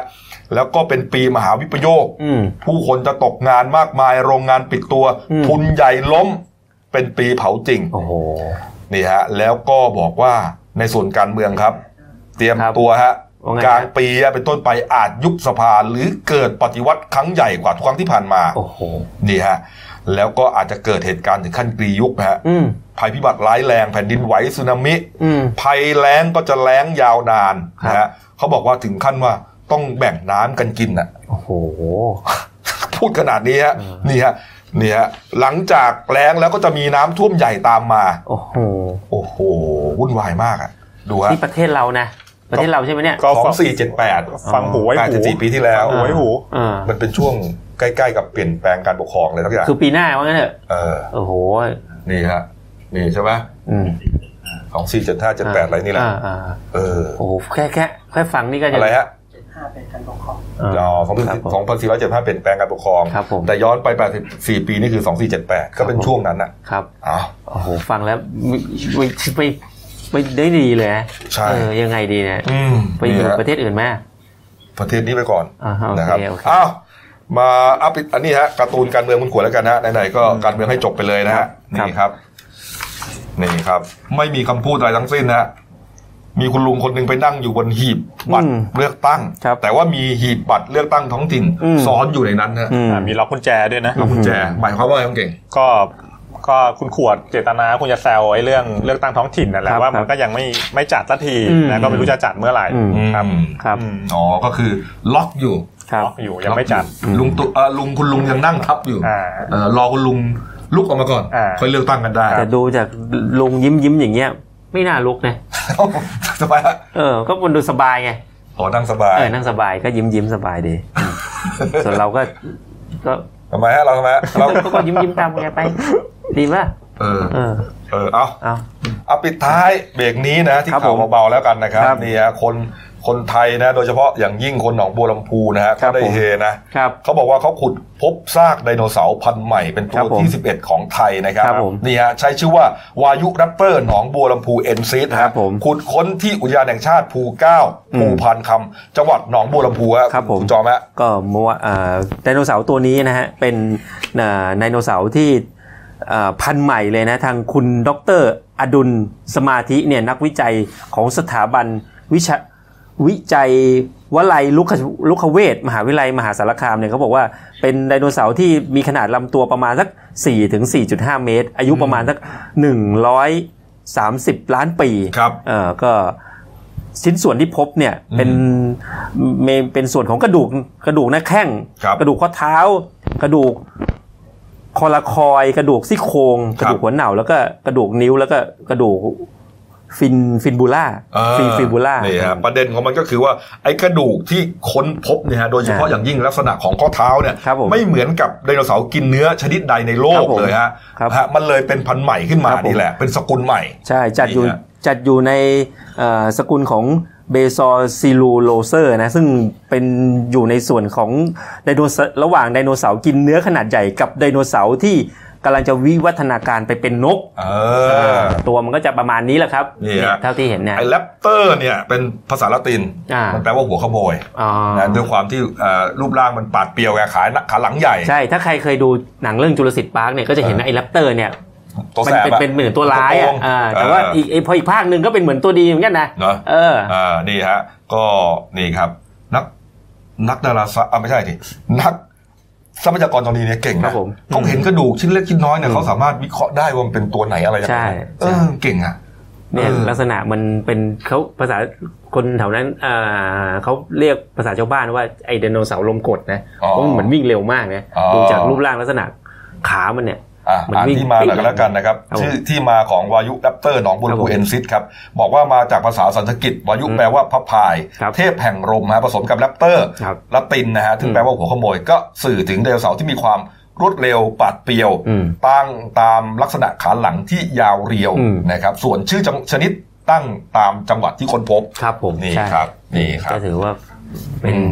การค้นพบ การรบของประเทศไทย ครับผม อืม นี่ โอเค ฮะเอาละครับ พักครู่เดียวครับกลับมาช่วงหน้าฮะข่าวคดีของคุณชัยวัฒน์ก็รออยู่นะครับ ครับผม แล้วก็มีรูปหนุ่มหล่อนะเอ่อไป ทำอะไรฮะ ซ้ำไปซ้ำสาวใหญ่หลายครั้งเลย เอ้าเหรออ๋อ แต่ แล้ว สุด แล้ว ท้ายแล้ว ทำอะไรอ่ะ ไปชิงทรัพย์เขา อ๋อ ฮะ เออ นี่ครับพี่ ได้ จะมาเล่าให้ฟังเลย ได้ตัวไม่พอนะไป นั่งรอเลย ตังค์ ข่าว ด้ นี้ เออ นะฮะแล้วก็กระทง คบ เลขสิทธิ์นี่ก็ยังเป็นปัญหาอยู่นะ ใช่ ฮะ ใช่ใช่ แล้วก็มิดอินสเตอร์เนชั่นแนล2019 ใช่ไหมฮะ โอ้ ค อัน รั้ นี้ งแรกในรอบหลายสิบปีที่เราได้ ข่าวดีนะเออ ได้ ข่าวดี มงกุฎนี้มานะฮะ ใช่ใช่ พักครู่เดียวครับเดี๋ยวกลับคุยข่าวกันต่อครับ ครับผมครับผม จากหน้าหนังสือพิมพ์ สู่หน้าจอมอนิเตอร์ พบกับรายการข่าวรูปแบบใหม่ หน้าหนึ่งวันนี้ โดยทีมข่าวหน้าหนึ่ง หนังสือพิมพ์เดลิวิวออกอากาศสดทาง YouTube d e l i n e w l i v e ขีดทีทุกวันจันทร์ถึงศุกร์10นาฬิกา30นาทีเป็นต้นไป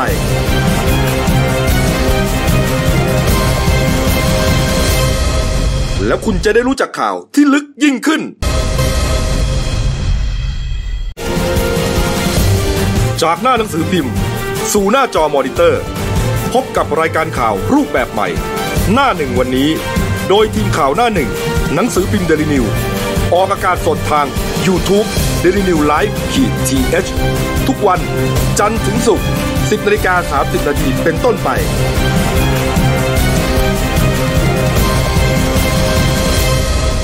แล้วคุณจะได้รู้จักข่าวที่ลึกยิ่งขึ้น ครับมาแล้วครับช่วงสองของรายการนั่นหนึ่งวันนี้ครับพี่หมูครับ คุณ ครับ สุกสันต์เมฆสัจกุลหัวหน้าข่าวหนั่นหนึ่ง โอ้โหสวัสดีครับ เอาละฮะนี่รอจะเล่าเลยเรื่อง ครับ ในโรงแรม เอ้า เรื่องดีๆทั้งนั้นครับ อ๋อมีความคุ้นชินคุ้นชิน อ๋อเหรอ อ่า ชิ ใช่ น ไหม จินก็ทำข่าวบ่อย ครับผมครับ ครับผมอ่ะมาเรื่องนี้ก่อนนะครับนี่ฮะเมื่อวานนี้ครับ 17นาฬิกาครับพระบาทสมเด็จพระเจ้าอยู่หัวและสมเด็จพระนางเจ้า พระบรมราชินีครับ เสด็จพระราชดำเนินพร้อมด้วย สมเด็จพระเจ้าลูกเธอเจ้าฟ้าพัชรกิติยาภานเรนทิราเทพยวดีกรมหลวงราชสารินีสิริพัฒน์ มหาวัชระราชธิดา โดยรถยนต์พระที่นั่งจากพระที่นั่งอัมพรสถานพระราชวังดุสิตไปยังพระบรมมหาราชวัง เพื่อทรงเปลี่ยนเครื่องทรงฤดูฝน พระพุทธมหามณีรัตนปฏิมากร เพื่อทรงเครื่องสำหรับฤดูหนาวนะแล้วก็เอ่อประกอบพิธีเททองหล่อเหรียญพระพุทธบุษยรัตนจักรพรรดิพิมลมณีใหม่นะพระณพระที่นั่งอ่าณพระอุโบสถ วัดพระศรีรัตนศาสดาม ในพระบรมมหาราชวังครับ อืม นี่ครับ ก็เป็นอ่าเป็นพระราชกรณียกิจที่ ครับ ทรงปฏิบัตินะฮะ เป็นประจ เป็นประจำ ครั ทุ บ กฤดู ครับ นะในการเปลี่ยนฤดูนะ ค ฮะ รับผมครับ อ่าอันนี้ก็เป็นพระแก้วมรกต ครับ นะค ครั รับบ ที่เราเอ่อเคารพบูชากันนะค ครั รับบ เอาละครับเอาละมาเรื่องที่เป็นประเด็นต่อเนื่องมายาวนานนะครับ ใกล้ถึงบทสรุปแล้วนะครับ ฮะ คดีฆาตกรรมนายบิลลี่นะฮะหรือว่าพรจรี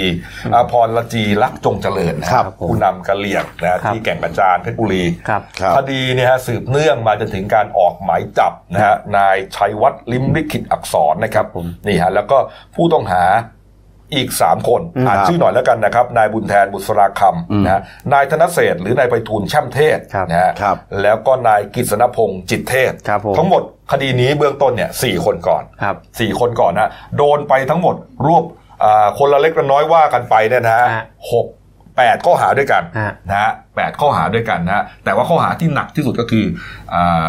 เจตนาฆ่าผู้อื่นนะฮะ อืม นี่ฮะอันนี้โท หนั ษ ก สูง เลย สุดถึงประหารชีวิตแน่ ครับ นอนเนี่ยนะครับ แล้วก็มีข้อหาอื่นๆอ่าไล่เรียงกันลงไป อืม นะเมื่อวาน ครับ นี้ครับอ่าคุณชัยวัฒน์นะฮะพร้อมด้วยนี่เจ้าหน้าที่สามคนเนี้ฮะ อ่าอ่า นี่ฮะ นี่ นี่ฮะดูเหมือนทหารแต่ไม่ใช่นะฮะ อืม เออนี่ เป็น ชุด เจ้าหน้า ชุดของ ที่ กรมอุทยาน กรมอุทยานนะครับ คุณชัยวัฒน์ก็พา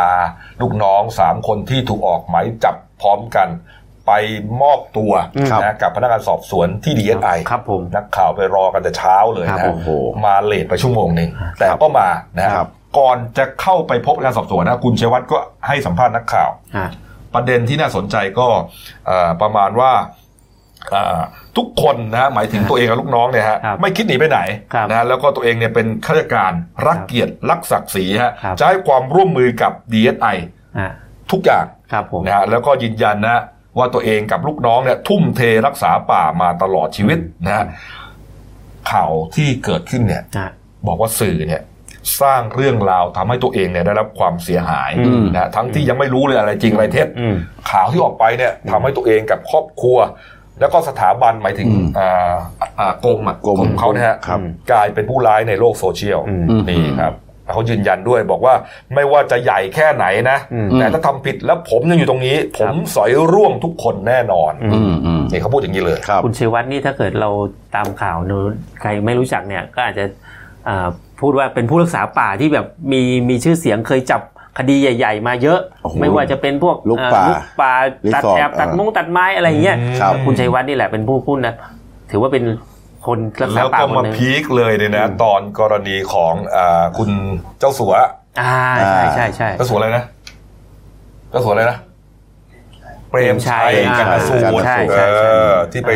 ล่าเสือดำในเขตสมันสัตว์ป่าทุ่งใหญ่ทะเลสวน อ่า ใช่ครับ คุณชัยวัฒน์ก็เหมือนกับเป็นหัวหมูทะลวงฟัน อืม นะ ตอนนั้นเป็นหัวหน้าชกพญาเสือ ใช่ไหม ครับผม นี่ ชุด ฮะ พญาเสื นี่ อชุดรักษา ชุดพญาเสื ป่า อ ครับ เออนี่ฮะแต่ว่าอีกแง่มุมหนึ่งเราก็ไม่รู้ไง อืม ใช่ไหมว่าเขาไปทำอะไรยังไง ครับ นะครับนี่ฮะหลังจากนั้นครับคุณชัยวัฒน์แล้วก็ลูกน้องทั้ง 3 คนนะฮะรวมเป็น4นะฮะก็เข้าพบอ่าพนักงานสอบสวนเดไอ ครับ แยกกันสอบคนละห้อง ครับ โอ้โห แยกกันสอบคนละห้องฮะ อืม ครับ คนก็มีสีหน้าสีตาที่เคร่งเครียดนะครับ ผม นะฮะแน่นอนฮะโดนซักไงซักทุกประเด็น ครับ แล้วเขาไม่ได้ซักด้วยกันไง ครับ เขาซักแยก ครับ พูดเขาจะถามคำถามเดียวกัน อืม โดยหลักการนะ อ่า เออถ้า ต้อง ตอบตรงกัน ก็หมายความว่าจะพ้นผิด อืม แต่ถ้าตอบไม่ตรงกัน มัน จะชัดว่า อ่ามันจะเหมือนมีพิรุษ มีพิรุธ อ่า ครับ นี่ฮะ ถูกต้อง นี่ฮะก็ระหว่างการสอบสวนเนี่ยอ่าก็มีการพักเบรก ครับ มาสูบบุหรี่เป็นช่วง ครับ ๆแสดงออกถึงความเครียด ครับ ครับ นะฮะความเครียดนะฮะ ใช่ใช่ นี่ครับนี่ฮะหลังจากนั้นนะฮะหลังสอบอยู่ประมาณสักกี่ชั่วโมงอ่ะสามชั่วโมงได้ไหม อ่าประมาณ นะฮะบ่าย กว่า สองโมงตรงครับพนัอ่ากงานสอบสวนดีไอก็นำตัวทั้งหมดนะครับ ไปขอมหน้าจศาลคดีอาญาคดีทุจริต และประพฤติมิชอบกลางฝากขังฮะ อืม นี่ฮะหลังจากสอบกันอยู่สามชั่วโมงเนี่ยนะฮะ ครับผม อืม นี่ครับ ก็เอาไปฝากขังนะฮะ นี่ครับ ทางพลตำรวจโทรประกรณ์ นะฮะประกรณ์สุชีวกุล ครับผม รองอธิบดีดีเอสไอก็บอกว่าอาตอนนี้พนักงานสอบสวนได้รับมอบตัวนายชวัตกับพวกแล้วนะฮะแล้วก็อธิบายเอ่อพฤติกรรมการกระทำผิด ครับ แล้วก็ข้อหาต่างๆ ให้ผู้ต้องหาทั้ง ครับ 4 คนรับทราบแล้ว ครับผม ผู้ต้องหาทั้งหมดให้การปฏิเสธทุกข้อกล่าวหา อืม และไม่ขอใช้สิทธิ์ปล่อยตัวชั่วคราวในชั้นสอบสวนฮะ อืม พนักงานสอบสวนก็เลยนำตัวไปขอหน้าจศาลฝากขัง อืม ครับ ก็อยู่กันที่ศาลอยู่พักใหญ่ฮะนี่ฮะ ช่วงนี้ก็ลุ้นกันอยู่นะ อืม ว่าจะยื่นประกันและศาลจะให้ประกันไหม ใช่ฮะ อืม ใช่ฮะก็นำตัวไปที่ศาลเนี่ยนะครั ครับ บผม นี่ฮะก็จนสักช่วงเย็นได้ ครับผม นะเย็นประมาณสักเอ่อเท่าไหร่อะห้าโมงครึ่งได้ ใช่ นะครับห้าโมงครึ่งได้ฮะเอ่อผู้ต้องหาทั้ง 4 คนเนี่ย ครั ฮะ บ ก็ได้ ครับ ยื่นหลักทรัพย์เป็นเงินสด 5 0 0แสนบาทนะฮะ อืม เพื่อขอปล่อยตัวชั่วคราวหรือขอประกันตัวนั่นแหละนะค ครั รับบ ผม อ่า จนสุดท้ายศาลก็มีคำสั่งให้ปล่อยตัวชั่วคราวฮะ อืม ครับ นะฮะปล่อยตัวชั่วคราว ครับ นะครับ แต่ว่าตีราคาประกันกันคนละ8 0 0แสน ครับ หลังจากประกันตัวได้เสร็จสับ อืม คุณชัยวัฒน์ก็ออกมาให้สัมภาษณ์ ผู้สื่อข่าว ครับ นะนะฮะบอกว่าอาขอบคุณนะฮะที่ศาลเมตตา จากนี้ไปก็จะพร้อมที่จะสู้คดีในชั้นศาลนะแล้วยืนยันมาตลอดว่าเมื่อจับกลุ่มเรื่องน้ำพึ่ง อืม บิลลี่แล้วเนี่ยนะครับ ก็ปล่อยตัวบิลลี่เลย อืม นะฮะไม่ได้ควบคุมต่อต่อไว้ อืม นะฮะแต่ว่าเหตุการณ์ที่มันเกิดขึ้นจริง ๆ คือหลังจากที่ชุดนี้จับบิลลี่ไปแล้วเนี่ย ครับ ก็ไม่ได้มีใครเห็นบิลลี่อีกเลย อืม นี่แหละมันขัดกันตรงนี้ อืม นะครับ อืม คุณชวัตบอกว่า 16 พฤศจิกายนนี้ครับ ครับ นะ อีกสองวัน อีก 2 วันนะครับจะเดินทางไปที่สะพานแขวนแก่งกระจานฮะ อืม เนี่ยเป็นจุดที่ดีไอเขาบอกว่าเขาไปค้นพบถังน้ำมัน อืม ค้นพบซากกระดูกอะไรต่างๆ แล้วก็เอ่อพิสูจน์ได้ว่าเป็นซากกระดูกของบิลลี่นะฮะ ครับ ไปเพื่ออะไร จะไปสาบานนะ อืม ยืนยันความบริสุทธิ์ฮะ อืม หากอะไรที่ทำแล้วเอ่อไม่ถูกต้องเนี่ย ใครที่ทำไม่ถูกต้องเนี่ย ครับ ขอให้บุคคลนั้นมีอันเป็นไป อืม แต่ นี่ฮะ แต่ล่าสุดเห็นบอกว่าจะจะเปลี่ยนที่แล้วนะ เอาเหรอ คือสาบานก็สาบานแหละ แต่ว่า เหรอ จะเปลี่ยนที่เพราะว่าเอ่อจุดเกิดเหตุเนี่ย มันเดี๋ยวท่านกลัวว่าจะไปเอ่อละเมิดเงื่อนไขศาลที่แบบว่าห้ามยุ่งเหยิงกับพยานหลักฐาน อ่า ไอ้ตรงนั้นน่ะมัน เพราะ เป็น มัน พื้นที่เป็นจุด เกิดเหตุ อ่ามันเป็น ออ จุดที่คนพบ เมื่อ หลัก กี้ ฐาน เออ ใช่ อ่าจะต้อง ครับ เปลี่ยนที่สาบานหน่อยอะไรทั้งนั้นน่ะอืม นี่ฮะในส่วนของมุนอ ครับ นะฮะคุณพินภาพฤกษาพันธ์ ครับ ภรรยาของบิลลี่นะฮะ ครับ ก็เมื่อวานนี้ก็ให้สัมภาษณ์สดเรานะผ่าน ครับ รายการนะ ผม บอกว่าก็รู้สึกอ่าดีใจ อืม นะที่กระบวนการยุติธรรมเนี่ยคืบหน้าไปอีกระดับหนึ่ง ครับ แต่ก็ยังไม่พอใจถึงที่สุดอะ ครับ ถ้าถึงที่สุดคือต้องเอาคนติดคุกอะพูดง่ายๆนะ อืม แต่เมื่อวานนี้พอรู้ว่าอ่าคุณชัยวัฒน์และพวกเนี่ย ครับ ได้รับการประกันตัว ครับ เขาก็รู้สึกหวั่นไหวนะหวั่นไหว เพราะว่าเขาก็กลัวอิทธิพลไง อืม อิทธิพลชาวบ้านในพื้นที่เนี่ย ครับ กลัวว่าจะไม่ได้รับความปลอดภัย เพราะก็ต้องยอมรับอะ อืม ว่าคู่กรณีกับตัวเองเนี่ย อืม เป็นข้าราชการระดับสูง ใช่ แล้วก็มี แล้ว อิทธิพล แล้วก็มีคดีค้างเก่ากันอยู่ด้วยนะ ใช่ อืม นะคดีเรื่องเผาบ้านกะเหรี่ยง ใช่ ตอนนั้น ใช่ นะ ครับ ค้างกันอยู่เนี่ย อืม นี่ฮะ ขับไล่ที่อะไรประเภทนั้นนะ นะ ค ค รั รับ บช่วงเมื่อวานนี้เองฮะก็ช่วงเวลาที่เขาสอบปากคำกันเนี่ยฮะ ครับ ก็มีอ่าตำรวจนะฮะดีเอ่อมีพนักงานสอบสวนของดีไอนะฮะนำตำรวจสพแก่งกระจานเพชรบุรีนะครับนี่ฮะไปค้นบ้านไร่ชัยราชพฤกษ์นะฮะ ครับ เป็นอยู่ที่อำเภอแก่งกระจานนั่นแหละฮะเป็นบ้านพักของเอ่อนายไพโรธลิมลิขิตอักษรนะฮะ อืมครับ พี่ชายของนายชัยวัฒน์นะฮะ ครับ เพื่อหาวัตถุพยานที่อาจจะเชื่อมโยงกับคดีได้ ครับ อืม โดยจะไปเห็นอ่าเน้นหาซากรถจักรยานยนต์ของบิลลี่ที่หายไปด้วยนะฮะ ครับ คาดว่าน่าจะอยู่ในบึงน้ำขนาดใหญ่ ที่อยู่โดยรอบไร่ดังกล่าวฮะ อืม ครับ บ้านคุณชัยวัฒน์นี่โอ้โหเอ่อบ้าน บ้านพี่ ชายคุณ บ้าน ชัยวัฒ พี่ น์ ชาย เนี่ย ครับ ใหญ่มาก อืม ไม้มะค่าเนี่ยโอ้โห โอ้โหไม้ทั้งนั้นนะครับน่ะ ไม้ทั้งนั้นนะฮะ ครับ ใหญ่มากอะ แล้วมีรายงานไหมว่าเจอไม่เจอ ไม่เจอ ไม่ พี่ เจอ ชาย ไม่ นี่ ไม่ ภาพมุมสูงอะดูฮะ โอ้ อันนี้คือสระน้ำที่ อ่า เขาเขาอยากจะไปค้น อ่า ครับ ไม่ นี่ฮะ อืมมีรายงานไหมว่าเจอไอ้ซากมอไซค์อะไรไหม ยังฮะยังไม่เจอ ไม่เจอ ยัง ไม่เจอ แล้วก็ไม่เจอตัว อืมพี่ชายด้วยนะ อ๋อไม่เจอ เจอแต่เจ้าหน้าที่เอ่อเจอแต่คนที่ คนที่เฝ้าบ้าน คนดูแลครับ นี่ฮะ อืม นี่ฮะ เรื่องนี้ดูกันยาวอ่ะ อืม อืม นะ ก็เป็นมหากราบอีกเรื่องหนึคงจะ รับ ดูกันไป ถูกต้อง นะครับ นี่ฮะ เอา ครับ เอาละครับ มาอีกเรื่องหนึ่งฮะ รวบหนุ่มรอ ครับ ใช้เล่ห์ลัก อือหือ อืม หลอกฟันสาวนะฮะ โอ้โห ก่อนต่อยหน้าชิงทรัพย์ โอ้โหโปรยซะขนาดนี้ โอ้ยสักขนาดนี้ฮะ อืม เป็นใครเป็นไม่ได้ฮะ ครับ เชิญงานถนัดของพี่หมูนะฮะ ครับผม โอ้โหครับ ก็เมื่อวานนี้นะครับ พันตำรวจเอกนครทองพาณิชย์นะครับ ครับ ผู้กำกับการนะครับสอนอบางนาเนี่ย อืม ก็นำกำลังเข้าจับกลุ่มตัวนายอนบนะครับ ขอสงวนสงวนนามสกุลอายุ 27 ปีนะครับ ครับ พร้อมของกลางรถจักรยานยนต์ยามาฮ่าฟีโน่ฟิลาโนสีขาวไม่ติดแผ่นป้ายทะเบียนหนึ่งคัน หมวกกันน็อกและเสื้อผ้าที่ใช้ในการก่อเหตุนะครับ โดยจับกลุ่มได้ภายในซอยบางนาตราดซอย 6 ถนนเทพรัตน์แขวงและเขตบางนากรุงเทพนั่นเองนะครับ ก็สืบเนื่องจากเมื่อกลางดึกวันที่ 26 ตุลาคมที่ผ่านมาเนี่ยนางสาวหนิงนางสมมุตินะครับ ครับ อายุ 46 ปี ก็เข้าแจ้งความกับตำรวจว่า ก่อนหน้านี้ได้รู้จักกับคนร้ายเนี่ยผู้ต้องหารายนี้แหละ อืม นะครับ เป็นชายหนุ่มรูปร่างหน้าตาดี ลูกรอ เอ่อรูปรอเลยผ่านแอปพลิเคชันหนึ่งก็มีการนัดเจอกัน อืม หลังจากคุยกันได้สักพักก็มีการนัดเจอกันนะคครัรับ บ ผู้ต้องหาเนี่ยก็ขับรถจอยอมารับ นั่นเจอกันไปทานข้าวป่ะ เอ่อนัดพาอาจจะไปคุยกันหรืออะไรหรือเปล่า แต่สุดท้ายก็คือนัดพาเข้าโรงแรมนะครับ อ๋อ ก็คือไปโรงพาเข้าโรงแรมด้วยกันนะครับ ครับครับ นะครับ ครับไปเปิดห้องพักอ่านอนพักผ่อน ครับ นอน ผม คุยกันก็ว่ากันไปนะครับ ครับ ก็ เอาที่กัน จากนั้นนะครับ ครับ ครับ คนร้ายนะครับก็ทำร้ายร่างกายนะครับ คือหลังจากที่เอ่อ อ่ะคือมีสัมพันธ์กันแล้วพูดง่ายๆนะครับ เออ ก็หลังจากเสร็จเรียบร้อยแล้ว ก็ นะ แท ครับ นที่จะ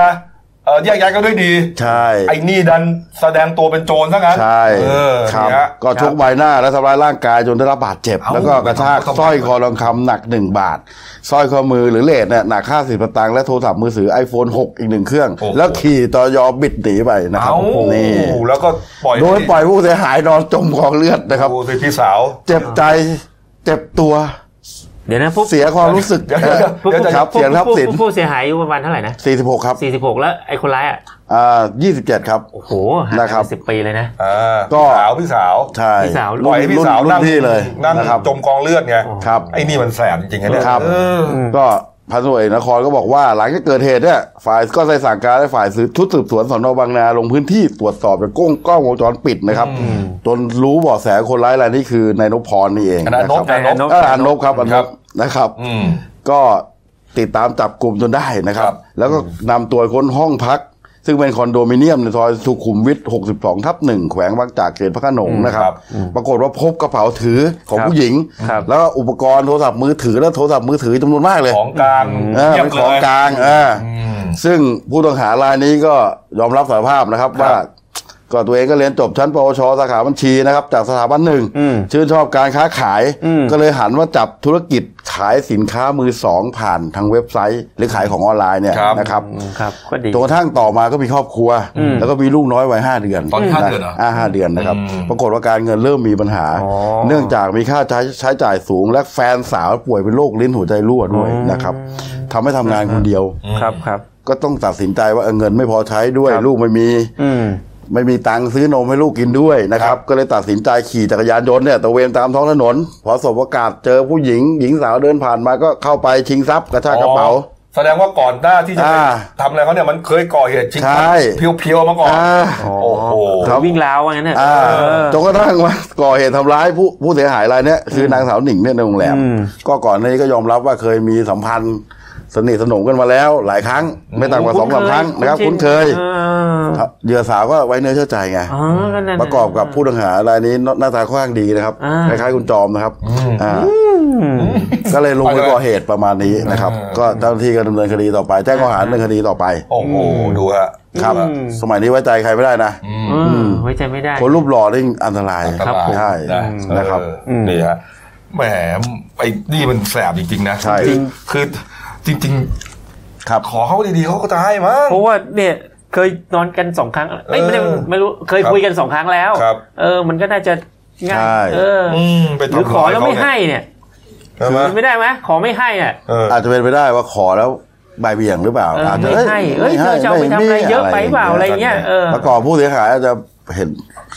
ใส่สร้อยทองใส่ใส่สร้อยคอทองคำให้เห็นล่อตาล่อใจให้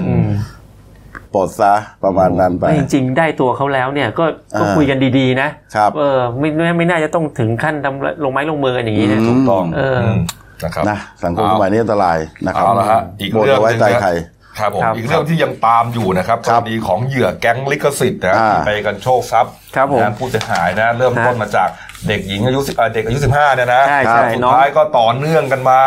อ่าหลายคดีจนมี อ่ามี มีผู้เสียหายเนี่ยในหลายท้องที่ อ่า หลายจังหวัดนะฮะแล้วก็ และหลายลิขสิทธิ์ด้วยหลายเรื่อง นะฮะถูกฮะแล้วก็ ครับ เกือบ 50 รายแล้ว อื นะ ม เมื่อวานนี้ก็ยังมีคนมาแจ้งความอีกนะคุณจอมฮะ ครับจากเรื่องกระทงเนี่ยเรื่องกระทงลิขสิทธิ์เนี่ย ครับ ตอนนี้กลายเป็นเนี่ยเรื่องชุดว่ายน้ำแล้ว อืม เมื่อวานนี้เนี่ยมีทางผู้เสียหายเนี่ยประมาณสักยี่สิบคนเนี่ยเขาเดินทางไปที่กองปราบปราม ครับ เขาไป ครับ แจ้งความบอกว่า ขออยากให้ตำรวจเนี่ยกองปราบเนี่ยช่วยตรวจสอบกลุ่มบุคคลที่อ้างว่าเป็นเจ้าหน้าที่ลิขสิทธิ การ์ตูน เจ้าของ ะไรมั้ อ่าและการ์ตูนโดราเอมอนเอ่อเพราะว่าก่อนหน้านี้เนี่ยเขาเนี่ยถูกสั่งนะฟังพฤติกรรมดีๆนะ อืม เขาถูกสั่งให้ทำชุดว่ายน้ำเนี่ยลายการ์ตูนโดราเอมอนเนี่ยแล้วก็ไปส่ง อืม แล้วปรากฏว่าก็โดน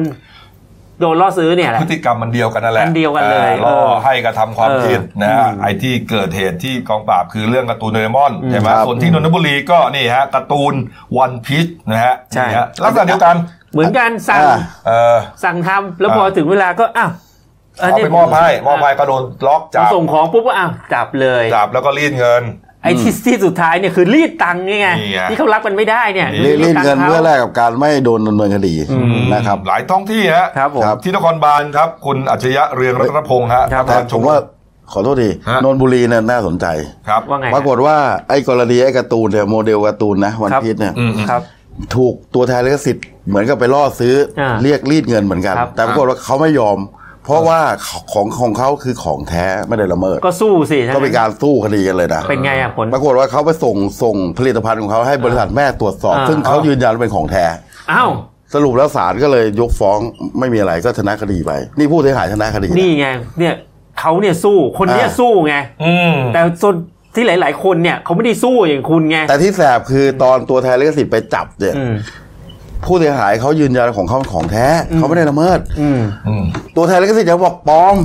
อ้าว ต้องโดนดำเนินคดี อืม เออ ยังจะเถียงอีก เออ เออ ผมก็ไม่เข้าใจนะ เออไอ้พวกนี้นี่ นะ นี่ฮะอ่ะ นครบาลต่อ ที่นครบาลครับ คุณอัจฉริยะเรืองรัตนพงศ์ฮะประธานชมรมช่วยเหลือเหยื่ออาชญากรรมข้อความผู้เสียหายครั้งนี้เยอะเลยฮะ ครับ สิบห้ารายครับ ครับผม โอ้โห ที่ถูกล่อซื้อแก้วเก็บความเย็น อ่า ลายการ์ตูนลิขสิทธิ์ฮะในพื้นที่สนพญาไท ครับครับ ไปร้องทุกข์ฮะ ครับ นี่ครับ มีคุณบุญยวัฒน์หนูหงส์ฮะอายุ ครับ 55 ปี เป็นอดีตอาจารย์มหาวิทยาลัยชื่อดังแห่งหนึ่งนะฮะ อืม ก็บอกว่าเพื่อนของภรรยาให้ลูกชายนำแก้วเยติ อืม ลายโดเรมอน อืม ไปส่งให้แถวแถวๆโรงพยาบาลราชวิถีครับ ครับ ไม่มีไม่ได้มีการจำหน่ายแต่อย่างใด แต่กลับถูกจับกุม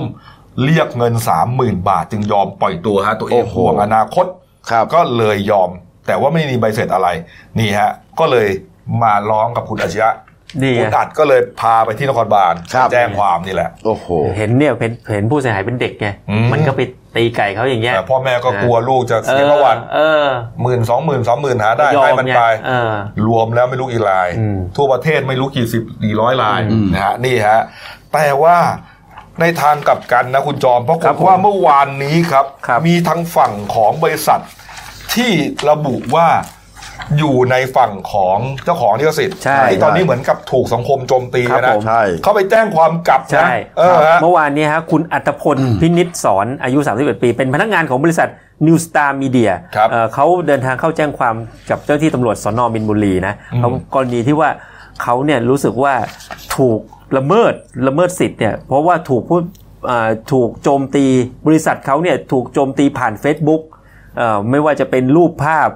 โดยเฉพาะข้อความบางข้อความที่มีคำหยาบคายเนี่ยเหมารวมว่าบริษัทเขาเนี่ยเกี่ยวข้องกับแก๊งลิขสิทธิ์ตบทรัพย์นี่แหละ อ๋อ เออเขารู้เออผู้บริหารก็เลยไม่พอใจว่า คือคือพอเป็นข่าวเนี่ยมันก็มีชื่อหลายบริษัทที่เกี่ยวข้อง ใช่ ไอ้นิวสตาร์มีเดียเนี่ยก็เป็นข่าวด้วย อืม พอเป็น ครับ ข่าวปุ๊บมันก็มีคอมเมนต์ใช่ไหมเดี๋ยวนี้ก็ด่ายับเลย ใช่ โดยเฉพาะบริษัทเขาเนี่ยเขาที่มีส่วนครับเอ่อส่วนเคยว่าจ้างไอ้นายคูมพากร หรือทินทินสุวรรณหรือนันกิ่งเพชร อืม เออคนเนี้ยที่ว่าอ่าเคยเป็นข่าวว่าเป็นตัว ไอ้หนวด อ่านวลนวล ไอ้ นี่ ตัแหวละ แสบเลยอะ ไอ้หนวดไอ้หนวด ไอ้หนวดไอ้หนว นะครั ด บ อืม นี่แหละนี่ ก็ ฮะ เคยทำงานฟรีแลนซ์บริษัทนี้ เออ มันก็เลยทำให้บริษัทก็เสียชื่อด้วยเลย เขายืนยันเลยนะปัจจุบันไม่เกี่ยวข้อง ไม่เกี่ กัน ยวข้ แล้ อง ว แล้ว ก็รู้แล้วไงปัจจุบันไม่เกี่ยวข้องแต่แต่ก่อนมันเป็นบริเป็นพนักงานบริษัทคุณไง ครับ ถูกไหมล่ะ ใช่ มันจะเป็นฟรีแลนซ์อะไรก็ตาม แต่มันก็เคยเป็นฟรีแลนซ์บริษัทคุณ อืม แล้วมันก็ก่อเหตุภายใต้ อืม บัตร บริษัทคุณ ครับ ชื่อว่ามันมันเป็นตัวแทนของบริษัทคุณเนี่ย เออ แล้วตอนที่เขาเดือดร้อนเขาถูกไอ้หนวดเนี่ย อืม ไปแจ้งความไปรีดเงินเนี่ย อ่าอืม ก็อยู่ภายใต้บริษัทคุณ อืม อ่า ใช่ไหม อืม เออคุณเนี่ยบริษัทคุณเนี่ย อืม ควรจะ ครับ มาเอ่อเรียกว่าตั้งโต๊ะชี้แจงแถลงข่าวในส่วนที่อันไหนไม่จริงก็ว่ากันไป ครับ นะแหมถึงขั้นมาแจ้งความกลับอะไรนี่มัน อืม ผมฟังแล้วมันมันอะคุณก็ทำได้นะแต่ผมรู้สึกว่ามันเอาละคุณอยากทำก็ทำไป อืม นะครับ เออดูฮะ เขาเป็นสิทธิ์นั่นแหละ เป็นสิทธิ์ อืม นะฮะนี่ฮะก็คิดจริง ๆ เนี่ย แค่ออกแถลงการณ์ก็พอว่าไอ้ไอ้หนวด ไอ้เนี่ยไม่เกี่ยวข้อง นี่ไม่เกี่ยว อ่า บริษัทก็ไม่เกี่ยว ครับ ก็แค่นั้น อืม แหม ชี้แจงให้สังคมมันเขาทราบนะว่า เออผมคุณไม่คุณอาจจะเคยจ้างเขาแต่ว่าตอนนี้ไม่เกี่ยวกันแล้ว เออก็ ไป แค่นั้น อืมบริษัททำถูกต้องแล้ว ไม่ ตอ มัน นนี้ ไอ้ตรงเนี้ยมันต้องดูก่อนนะว่าระหว่างที่พี่พี่หนวดเนี่ยคุณหนวดเนี่ยก่อเหตุเนี่ยตอนนั้นยังอยู่บริษัทนี้หรือเปล่า หรือออกมาแล้ว หรืออะไรมันต้องมีการนะ ถ้ามีการการแจ้งความต้องมีการสืบสวน น่า สอบ จะ สวน โดน สืบส เพราะว่าใน อืม Facebook เนี่ยเขาเขาเขียนเลยว่าเป็นระบุว่าเป็นบริษัทนี้เลยชื่อเลยชัดเจนเลยเนี่ยเออใน Facebook หลาย ๆเฟซอ่ะ ครับ เออเออเอาเอาละตามต่อแล้วกันนะครับ นี่ก็เป็นอีกเรื่องหนึ่งที่อีกยาวนะครับ แล้วก็ผู้เสียหายก็นับวันจะเยอะขึ้นเยอะขึ้น ครับ นะครับอ่า เรื่องเยอะนะเนี่ย เอามาปิดท้ายที่ข่าวดีของคนไทยครับ ครับ นะเมื่อวานนี้ครับ ที่กรุงโต โอ้โห เกียวญี่ปุ่นครับ ครับ มีการจัดประกวด Miss International ครับ 2019 รอบตัดสินนะฮะ ครับ มีสาวงามจาก 83 ประเทศทั่วโลกเข้าร่วมประกวดนะฮะส่วนสาวงามของไทยนี่ครับ นางสาวสิริธรลีอลามวัดนะฮะหรือว่าน้องบิ้นนะฮะน้องบิ้นนี่เอ่อได้รับตำแหน่งนางสาวไทยปี ปี62นี้แล้วก็เลยเป็นตัวแทนของประเทศไทย ครับ ไปประกวดมิสอินเตอร์เนชั่นแนล อืม ที่ญี่ปุ่นนี่แหละ ครับ นะผฮะม ก็มีการประกวดหลายชุดนะคฮะรับ หลาย อ่าหลายอย่าง อืม นะฮะ ครับ ส่วนในรอบชุดว่ายน้ำครับนี่ฮะนางสาว เป็ สิ นไง ริธร ฮะ อ่าสิริธรหรือน้องบินครับ ครับ ได้รับมหากรุณาธิคุณจากสมเด็จพระเจ้าลูกเธอเจ้าฟ้าสิริวัณณวรี อืม นารีรัตนราชกัญญาค ครั รับบ ผม พระราชทานสนับสนุนชุดว่ายน้ำแบรนด์สิริวัณณวรีในการประกวดในครั้งนี้ครับ ครับ เนี่ย ครับ แต่ว่าอ่าผู้ที่ได้รับรางวัลว่ายน้ำยอดเยี่ยม อันนี้ อืม อันนี้อันนี้ชุด อันนี้ชุด ชุด ว่ายน้ำพระราชทานนะ อ่า ครับ ครับค สว รับ ยงามนะครับ ครับ เออสวยทั้งน้องบินสวยทั้งชุดเลย อืม ใช่ครับ นี่ฮะ อืมเวทีก็ดูดีฮะ อืม นี่ฮะ อ่ะ ดูกันนิดหนึง อืม นะครับ นี่ฮะ แต่ว่าผู้ที่ได้รับรางวัลชุดว่ายน้ำยอดเยี่ยมนะ เป็นสาวงามจากยูกันดาครับ อืม ม นะครับ ครับครับ นี่ฮะอ่าหลังจากนั้นก็มีการประกาศอ่าผู้ได้รับรางวัลมิตรอ่าเกี่ยวกับชุดประจำชาติ ครับ อ่าชุดราตรีอะไรต่างๆเนี่ย ครั นะ บ ก็ว่ากันไปเนี่ยนะครับ แต่ไฮไลท์นะฮะอยู่ที่อ่าการประกาศมิสเตอร์เนชั่นแนลประจำทวีปก่อนนะฮะ อืม นี่ฮะ ครับ โอเนเชียได้แก่มิสฮาวายฮะ ครับ ทวีปแอฟริกาได้แก่มิสไลบีเรีย อืม ส่วนทวีปเอเชียครับแน่นอนฮะน้องบินของไทยนะฮะยุโรปฮะมิสเนเธอร์แลนด์นะฮะอเมริกาได้แก่มิสเปรูฮะนี่ครับ แล้วก็ไล่เรียงลงไปนะฮะจากนั้นก็มีการประกาศผลรอบสุดท้ายนะฮะ อ่าร องชนะเลิศอันดับ 4 ครับ ได้แก่มิสสาราชนาจักรครับ ครับ รอง 3 ครับ อืม มิสโคลัมเบียฮะ อืม นะฮะรอง 2 ครับมิสยูกันดาครับ ครับ อ๋อฮะ รองชนะเลิศอันดับหนึ่งครับ อันนี้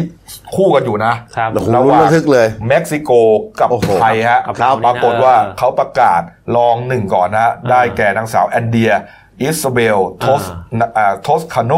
รามิเลสนะฮะเป็นมิสเม็กซิโกครับ และสุดท้ายครับนี่ฮะ โอ้โห นี่น้องบินนะ องบินน้องบิน น้องบินนะ า น้องบินก็ได้รับตำแหน่งมิสอินเตอร์เนชั่นแนลครับ นี่ฮะ โอ้โหท่ามกลางความดีใจของบรรดาสาวงามฮะนี่ ครับ เป็นการสร้างประวัติศาสตร์สาวไทยคนแรกเลยว่ามงกุฎนี้เลย นะฮะในรอบ 59 ปีเลยนะ ใช่ นี่ฮะ โอ้โห เป็นเวทีประกวดความงามที่ยิ่งใหญ่ติดอันดับหนึ่งในสามของโลก เออ ไม่ธรรมดา เอ่อ คนไทยสร้างชื่ออีกแล้ว อืมนี่ฮะ พูดไปหมดแล้วฮะนี่ฮะ ครับ คือคือมงนี้เราไม่เคยได้เลยใช่ไหม อืม ไม่เคยเลย ไม่เคยเลยใช่ไหมไม่เคยนะ นี่เป็นคนแรกนะ นี่คนแรกนะครับ เป็นคนแรก อ๋อในรอบสิบ คือ ว่า ก่อ ปี นหน้าเนี้ย ถ้าเป็นเวทีนางสาวไทยเนี่ยเขาต้องส่งไปประกวดมิสยูนิเวิร์ส อ่า ใช่ครับ ใช่ แต่ทีนี้มันเปลี่ยนแปลงเรื่องลิขสิทธิ์อะไรต่างๆเนี่ยนะ อ่าก ลายเป็นว่าเอ่อนางสาวไทยเนี่ยมาประกวดเวทีนี้ อ่า ครับ เออทีนี้ อ๋อ น้องบินนี่แหละก็ถือเป็นคนแรกที่เป็นนางสาวไทยในยุคใหม่ อ่า อ่า ที่ได้รับตำแหน่งสูงสุดของของนี่แหละ เนี่ยวงมงนี้เลยว งนี้เลยฮะ โอเค นี่ฮะก็เป็นความภาคภูมิใจ พูดถึงน้องบินเนี่ยเธอเป็นเภสัชกรด้วยนะ อ่า อ๋อเหรอ ดีกรีไม่ธรรมดานะครับ ใช่ฮะ ปัจจุบัน ใช่ เธ ฮะ อทำหน้าที่เป็นเภสัชกร การตลาดทางด้าน อนุ ยาคุ้มการบำบัด อื อืมมอื้อหือ อืม ไม่ธรรมดา อืม ทั้งความรู้ความสามารถนะครับ ตอนเรียนจบอ๋อ เรียนเก่ง ตอ ด้วย ตอนเรียนนี่ตอนเรียนอยู่ป่ะ ค รับ สัตว์หมหาวิทยาลัยมหิดลครับ อ๋อ ครับ นี่ฮะ โอ้หน้าสดก็โอเคนะ สวยนะเนี่ย ครับ ครับ เออ สวยอยู่แล้วครับ ครับ ไม่สวยเขาจะชนะเอ่อคุณจอม น่าไม่แน่นะบางทีความสามารถ แปดสิบสามประเทศทั่วโลกอะ มันไม่ไม่ใช่สวยอย่างเดียว ใช่ มัน ต้ ต้อองงมี เก่ ส ง มองด้วยครับพี่ ต้องเก่ง มา ต้องมี ครับ เขิผนม ครับ เยี่ยมเลย อืม เยี่ยมเลย เยี่ยม ครับ ใครฮะ นี่ฮะ อ้าวครับอ้อมมาเลย เยี่ยม ยอดเยี่ยมครับยอดเยี่ยมครับยอดเยี่ยมครับ อ๋อ ครับ คครับรับ นี่ครับโอ้โหอ่ะหมดครบถ้วนนะครับ ครับ เอาละครับมาดูหน้าหนึ่งแล้วหน่อย ครับ อ่า อันนี้หนึ่งดาว หนึ่งดาวครับ ขายภาคเหนือภาคอีสานภาคใต้ภาคตะวันออก นี่ฮะมี ครับ พิธีพระราชทานเพลิงศพนะฮะเก้าชรบฮะที่ ครับ ถูกกลุ่มโจรใต้โจมตีนะครับเนี่ยที่อ่าสุอ่าที่ ที่ยะลา ที่ยะลา ยะลานี่ฮะโอ้โห นี่ที่ลำพญา บรรยากาศโศกเศร้ามาก ครับผม นะค ครั รับบ นี่ฮะอ่ะเอาละฮะ ฮะ เอาละครับครบถ้วนนะครับ ฝากช่องด้วยนะครับเดนิวไลฟ์กิจเอ็นะครับ เข้ามาแล้ว ครับ กดซับสไครต์กดไลค์กดแชร์ครับ กดกระดิ่งแจ้งเตือนมีรายการดี ๆ ทั้งวันและทุกวันนะครับวันนี้หมดเวลาครับ ครับ เรา 3 คนลาไปก่อนขอบพระคุณทุกท่านที่ติดตามรับชมครับ ลาไปก่อนครับ สวัสดีครับ สวัสดีครับ